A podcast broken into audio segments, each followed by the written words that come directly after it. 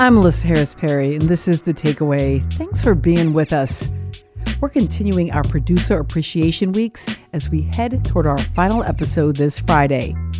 And today is a conversation with our digital producer, Zachary Bynum. Now, Zach is part of what I like to think of as the Dirty South contingent of The Takeaway. Me, I'm down here in North Carolina, and Zach is based in Atlanta. Hey there, Zach B. Hello to you and the entire takeaway universe, Melissa. Hmm, I'm not sure that we're a whole universe, but let's let's do it. now, Zach, we're going to get to some of your on-air production in just a moment, but can you start by letting folks know about the digital side of your role? Yeah, of course, Melissa. So every weekday, I send out our daily rundown to all of our partner stations across the country publish our web and podcasts, and make some lovely social media content based off of you and our incredible team's work, which has given us so many opportunities to keep the conversation going online. And while you were doing all that work, you always had your eye on stories for broadcast, especially those that were centered in Atlanta. Absolutely. And I'm really proud of the work we have done this year to amplify the ongoing story of community resistance to Cop City. Let's take a listen. The proposed site for Cop City is in unincorporated DeKalb County, located in a lower income, predominantly black area and not represented on Atlanta's City Council. A local firm conducted a survey of residents near the proposed site and found 98% opposed to the project. Activists have not been content to simply send an email or call a public comment line. Resistance to Cop City has been organized and enduring and part of that resistance is focused on the land itself. Developing now, fighting back. A battle over unused land is causing a rift between Atlanta police and activists, and neither side seems to be backing down, at least anytime soon. We're coming to document what's happening in this public park. This public park is still accessible to the public. Back the police up, back up, back up. Ma'am, you're not come My name is Sean, and I'm a participant in the movement to defend the Atlanta forest the risks are necessary because we want to have a future that we can live in. The ends justify themselves, really. You know, I personally have a child on the way. I want them to see this forest that is, you know, a part of our neighborhood and where some of the best days of my life have been. Just a day after we first aired that segment, Cop City grabbed more national headlines when Manuel Terán, aka Tortuguita, was shot and killed by police during a raid on the South River Forest. My child, Manuel Esteban Paez Terán, was killed here in Atlanta on the 18th of January 2023. You're listening here to Belkis Terán, the mother of Manuel Esteban Paez Terán, a young, indigenous Venezuelan activist who was known by friends and fellow activists as Tortuguita. In January, they were killed by police during a law enforcement raid of the peaceful encampment of forest defenders. Manuel loved the forest, gave them peace. They meditate there. The forest connect them with God.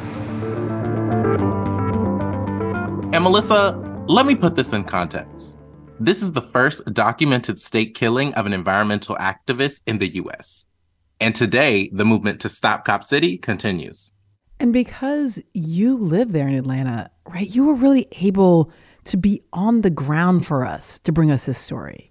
That's right, Melissa. In March, I reported on the week of action against Cop City, and I got the chance to talk to many members of the communities who were there. Okay, so what brings you all out here today? Really, number one, I want to oppose Cop City without risking my life. So I thought that this would be like a good way to do so. I just don't believe in the current policing system that we have. I think there's no saving it because the institution in and of itself, no matter how much training we give the people, if we don't change the actual institution and like what it was built upon, it will never be like fixed. And I also like don't believe in deforestation, especially for something as like frivolous as this. The festival was a symbolic reclamation of this land for a peaceful public purpose, meant to be a stark contrast to the proposed Cop City. And here's what two residents of Atlanta told the takeaway. to be clear, there's plenty of indigenous people still living right? and still on these lands, but that's what it's founded on in slavery. And that's there's just no way around it. Like that when we talk about land, race, and power, this is a continuation of all of that, of that dark history and legacy of slavery, of colonialism, settler colonialism. I'm 27. I'm from Marietta, Georgia.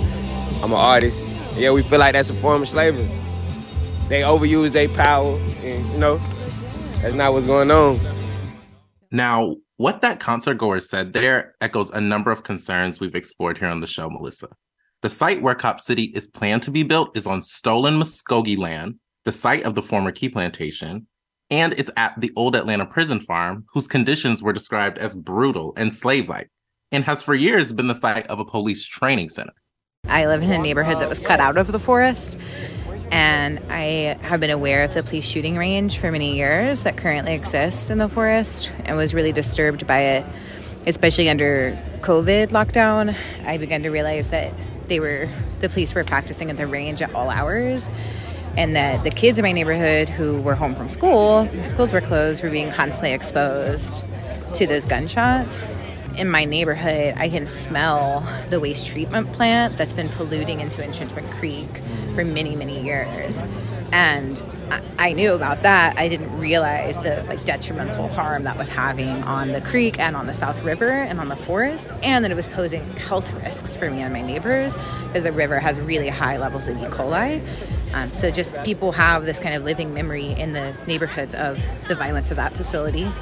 Um, and are constantly exposed to ongoing environmental pollution, whether that's police violence pollution or like from the waste treatment plant or the lead runoff.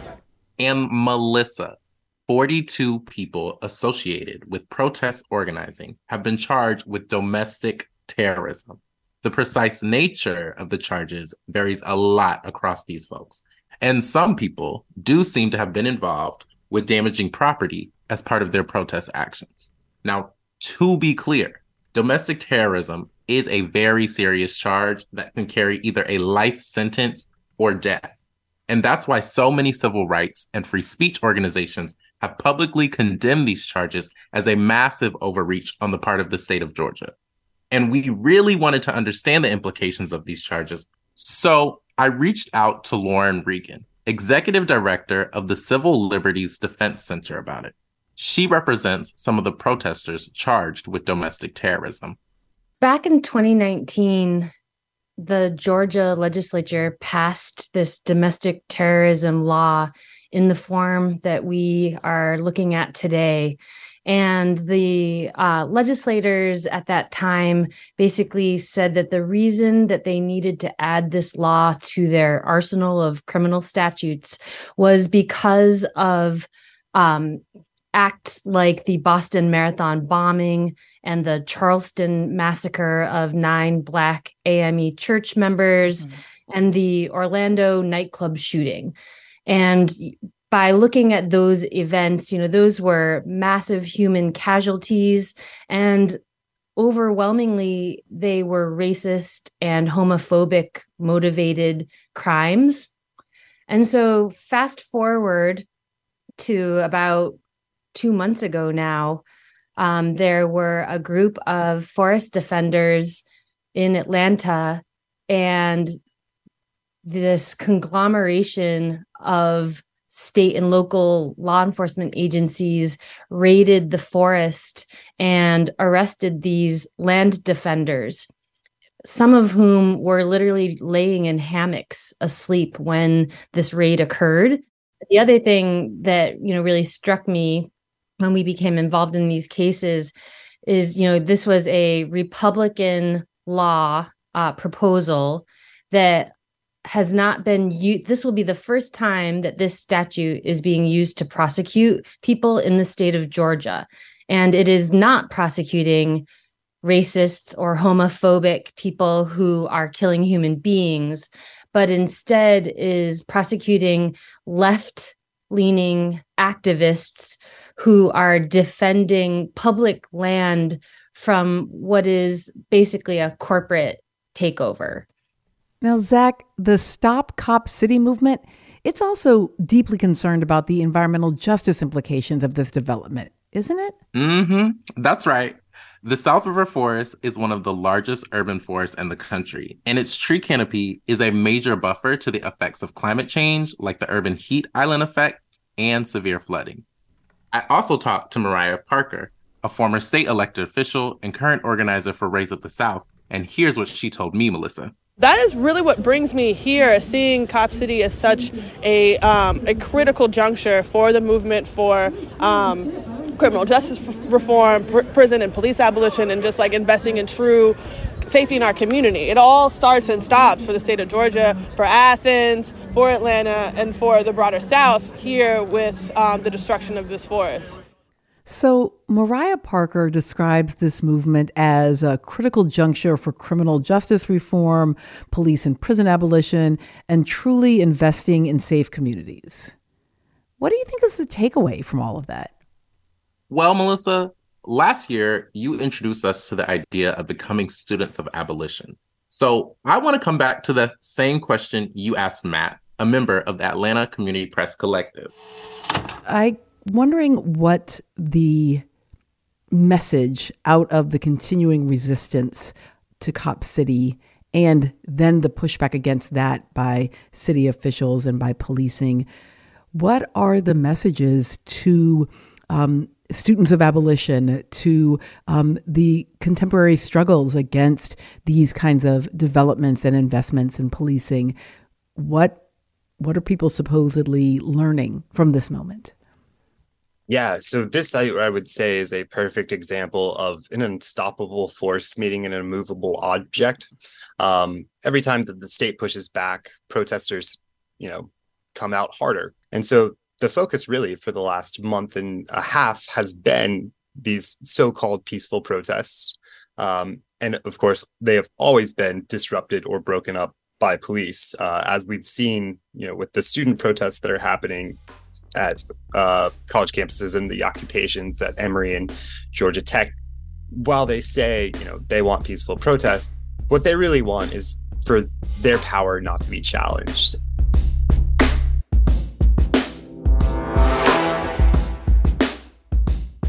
We're listening back to some of the segments Zach helped produce while here on the show.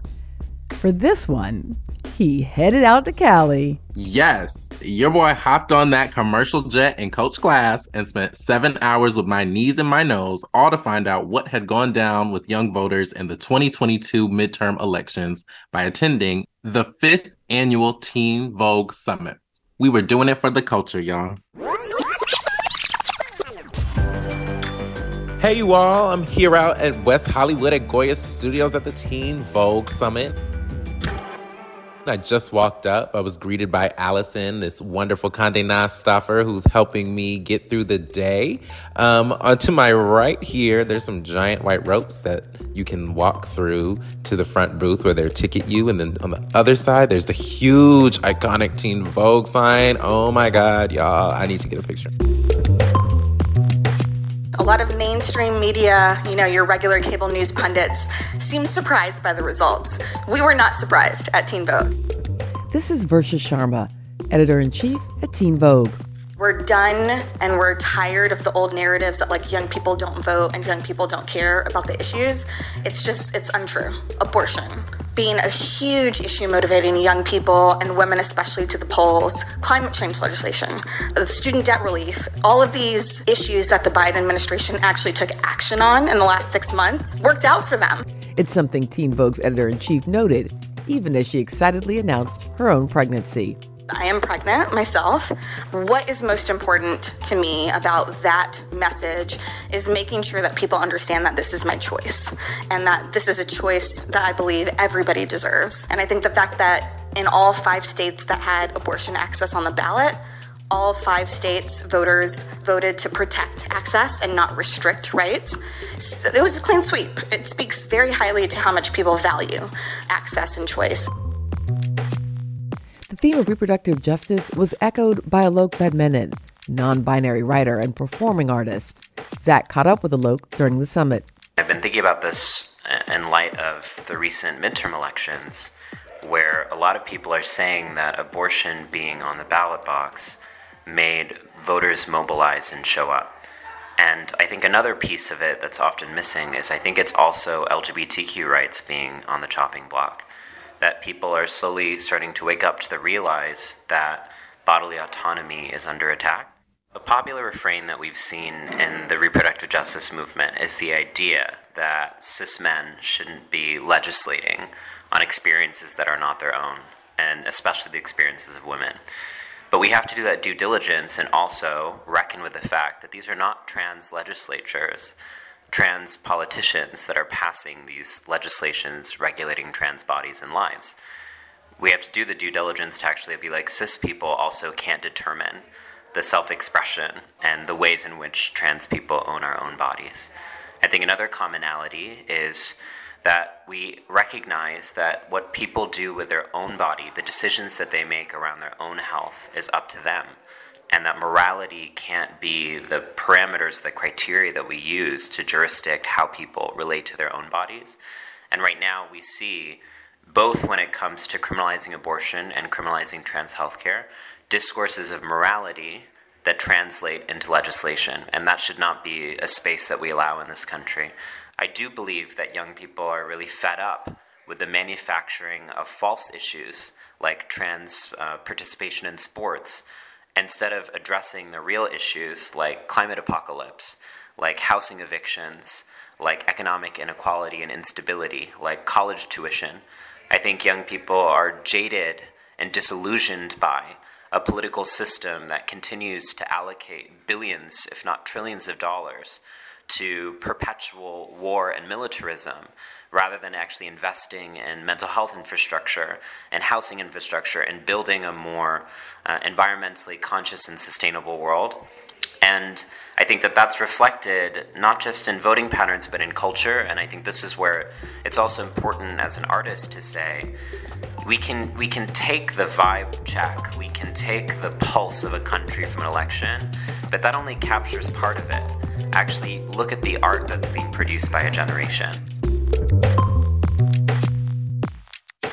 So, Melissa, while I was there, I also got to interview model, actress, and founder of Girls Talk, Adwoa Aboah. She spoke with me about her career, her mental health journey, and how you can catch her this summer on Netflix's final season of Top Boy.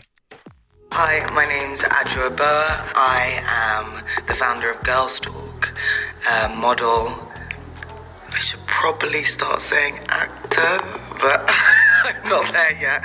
But trying to be an actor, um, yeah, but most importantly, the, the founder of Girls Talk. I just finished the last season of Top Boy, which was like, oh my god, talk of like full circles there. I'm obsessed with full circles at the moment. Like we were talking about when we finished, when we wrapped Top Boy, I was talking to one of the producers and you know, I think he's he'd been doing it for so long, and you know, it's an end of a end of a chapter for him. And I was just like, let me just like spill my guts to this man. I'm sure he just wants to go home. It's the end of the day, but let me just tell him what this all means to me. And it's like, you know, when Top Boy first came out, I was living at home, just gotten out of treatment, trying to get my life back together, navigating sobriety um, and watching this TV show, this black British TV show, and just like enamored by the like sheer talent and beauty and the, the representation. Seeing how much the industry has changed and being a part of that change, it's like it feels like a win every day when I flip through the pages and I see a girl that looks like myself, or I see someone who isn't the most stereotypical model or the most stereotypical kind of like idea of beauty. It all feels like a a great move in the right direction, and it's very sad. I think we're seeing, you know, a, there's been a few articles of recent about how it feels like we're going backwards it's in, in many ways, I think, in terms of inclusivity. That feels quite terrifying so fun listening back to that West Coast journey. Now, Zach, take us out of here. You got it. Don't go anywhere, y'all. We'll be back with more on the takeaway right after the break.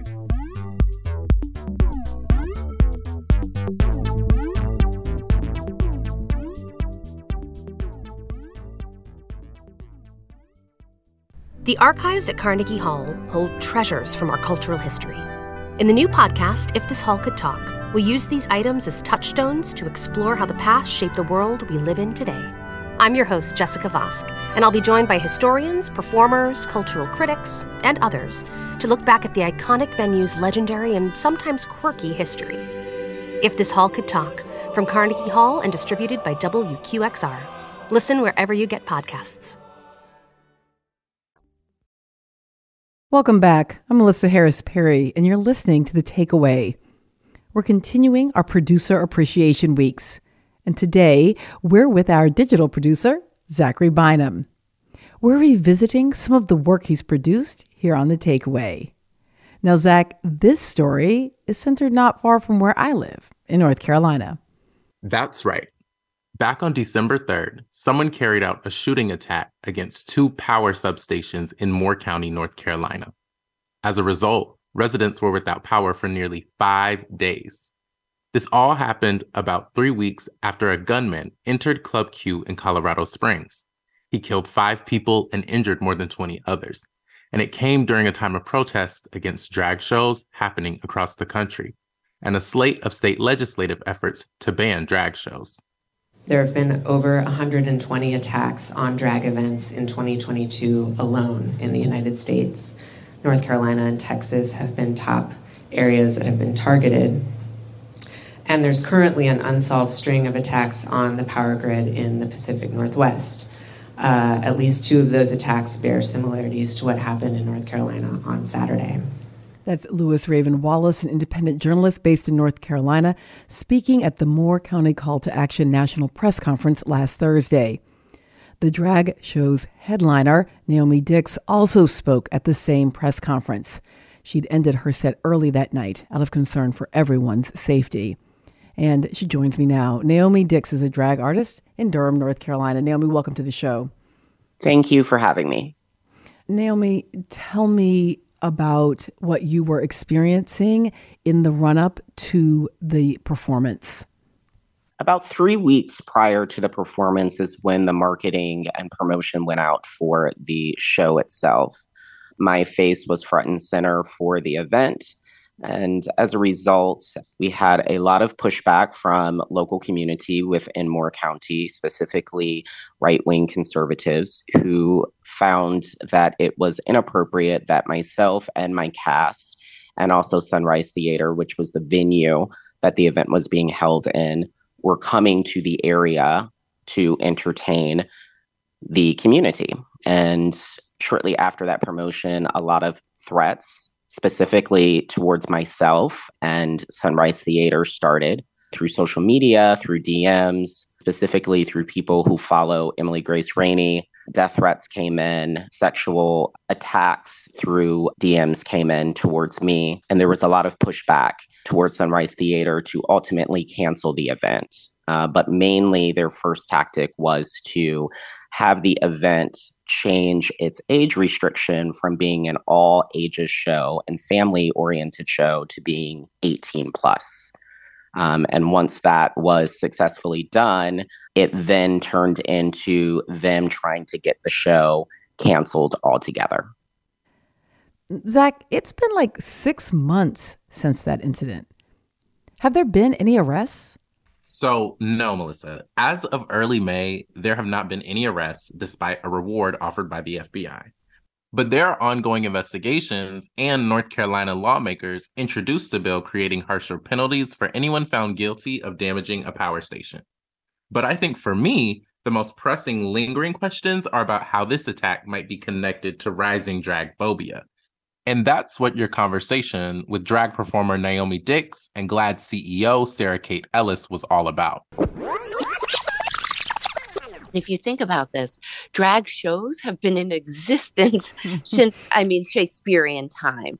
And drag shows represent not only fun and happiness and excitement but they are political too because they are you know we it is when we take gender and turn it on its head and I think that that is very frightening to folks in these extremist groups and these white supremacists.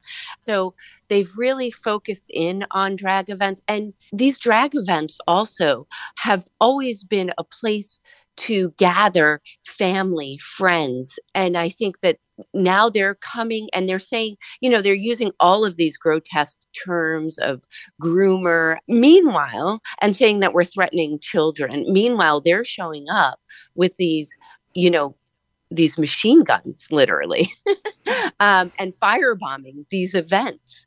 So I think that it's been a political tactic that has been working for them in terms of galvanizing their small minority. This is a minority of people, but they're organized and they're deadly. Um, just when in Florida, when Governor DeSantis was pushing forward his Don't Say LGBTQ bill, we saw a 406% jump online with slurs like groomer being used. So they're really trying to paint us into a corner of being terrible people. And they're using drag events as very visible moments to do that. You know, my job as a drag artist is, as I always have said and will continuously keep saying, is to facilitate and create safe spaces. It does not matter the color of your skin, your age, your background, your political views. Um, as I always tell people all the time, you take your children to Disney Worlds, you take them to Universal Studio, you have people walking around in costumes, you have people walking in wigs and makeup. Um, you have your children take photos with these people. You have your children take photos with people who are completely unrecognizable in costuming. However, you are terrified or scared or creating a narrative that you don't want your children to go to a drag event we're doing the same exact thing that you would see a character at Disney World or at Universal do. The only difference is is that versus, you know, thousands upon millions of people at a Universal Studio lot or a Disney or at Disney World, you know, you might have upwards of 300 people or less at a drag event. We are here to not groom your children, but we are here to educate your children and to offer your children or just youth a space to be able to artistically find themselves or a space for them to see representation or to see that there is a community out there. So to deprive the youth of local or just community art in general makes no sense. And me as a drag artist, I like to call us drag artists and not just drag queens or kings, but artists because that is what we are. Again, we are providing and facilitating a space for anyone of any age to be able to see that representation and feel safe.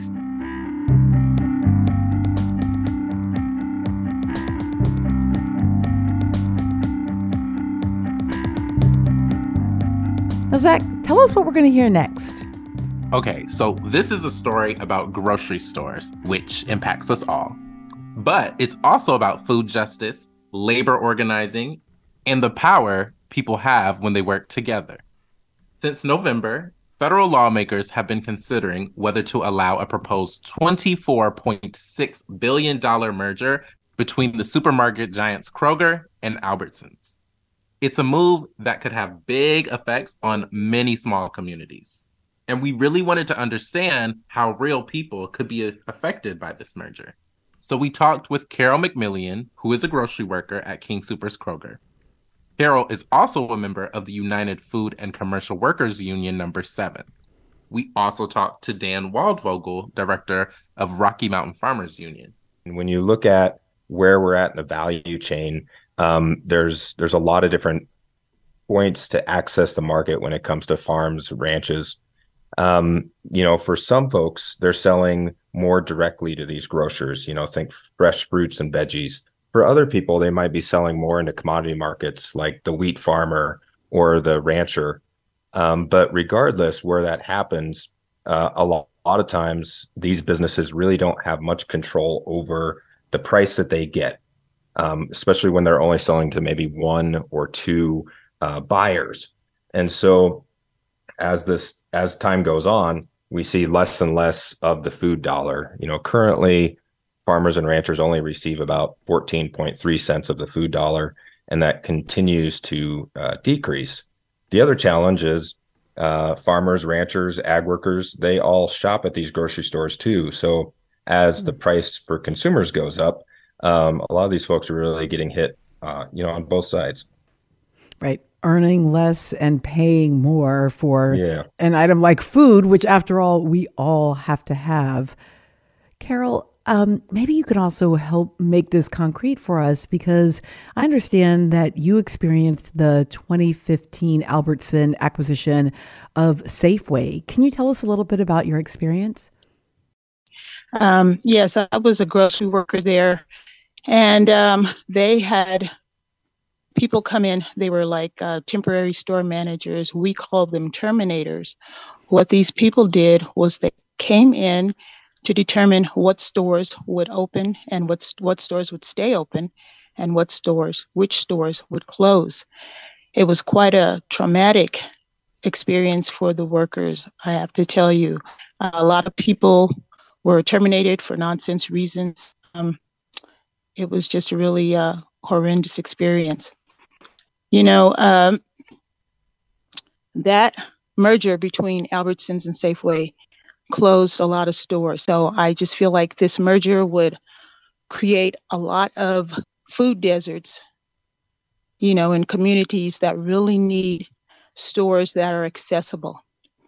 And um, you know this merger it's just uh, i think it's uh it's overreaching because the stores and the communities i mean i live in aurora colorado i live you know a few blocks from the store that i work at it's a very accessible convenient location for me i also shop there i'm a consumer as well kroger ceo promises store closures won't happen but the necessity for two stores across the street from each other, you know, it's going to be outdated. This is going to affect the communities. It's going to affect the workers.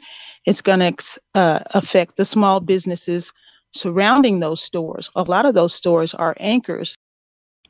It's so interesting that language you used, Carol, of the Terminators. Um, you know, not that that there was a sense that folks were coming in to to really help you to manage and and create and and serve the community, but rather simply to eliminate, right? But Dan, what is talk to me about why farmers are connected to grocery workers in this context? Sort of, what is this um, constellation of of groups that are organized against this merger?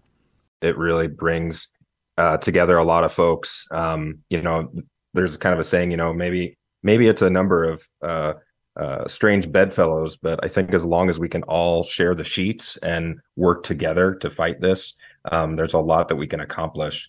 Uh, you know, so far there's been a, a number of uh, ag groups, um, uh, farm worker groups, um, these labor unions, as well as you know some of the other watchdog groups that really fight for more competitive markets, coming together on this. There's also been a great number of states attorneys general um, uh, looking into this as well, just because it is you know it's a big concern.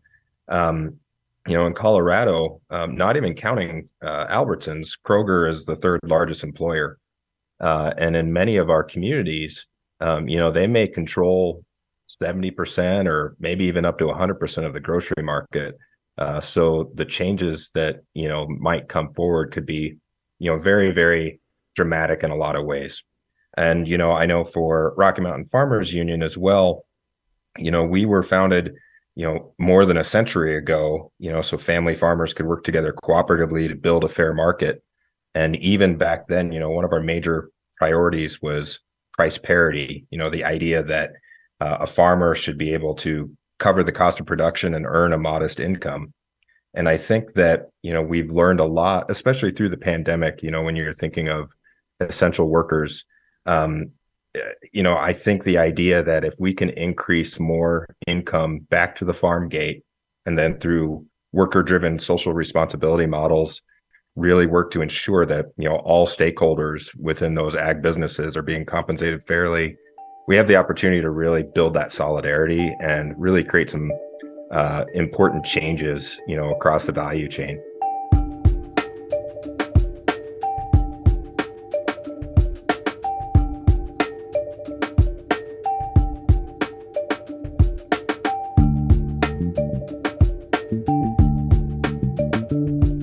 Zach, I am so excited for this part of the show because we're about to highlight such an important contribution that you made for us back when you pitched our ongoing series, Black Queer Rising.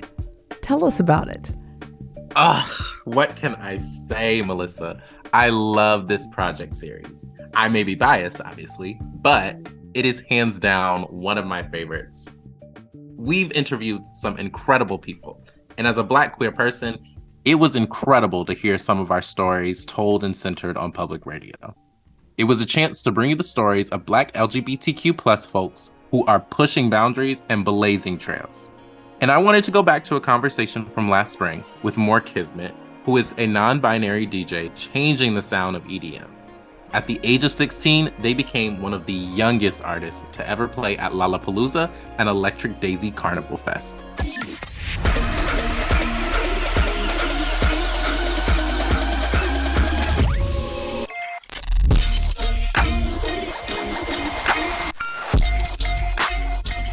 Moore was featured in Billboard's 21 Under 21, Melissa. And side note, our profile of them was quoted in a 2022 Billboard magazine piece.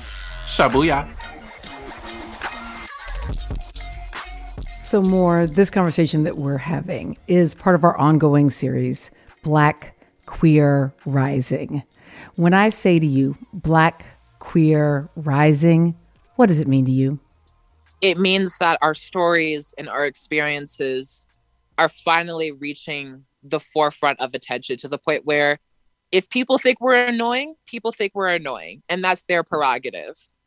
Our stories have been embedded, embedded into the foundations of music since the dawn of time. And we've made that known plenty of times, but no one wants to believe us. Nobody wants to hear, nobody wants to listen, nobody wants to fully understand why we create the things we create, why we share the things we share in our music and in our art. It's because of the fact that this is us. If if you can come from your own experiences and tie that in, why can't we? We've had such great voices as part of this series. Another conversation I loved was with you and George M. Johnson, author of All Boys Aren't Blue. They are one of Time Magazine's 2022 most influential people. When I say to you, Black Queer Rising, what does it mean to you? I think about, you know, just the rise in visibility, the rise in representation, uh, the rise in the acknowledgement of our existence. And then I think of the uh, boiling water uh, kind of boiling over. I think there's a rise in our rage and a rise in our anger, and I think we've had enough. And so when I think about uh, Black Queer Rising, I think it is that rage against a society that has tried to suppress us for so long, and we have decided to not uh, just simmer anymore. I think we are boiling over and knocking over the lids and uh, doing it in a very bold and unapologetic way.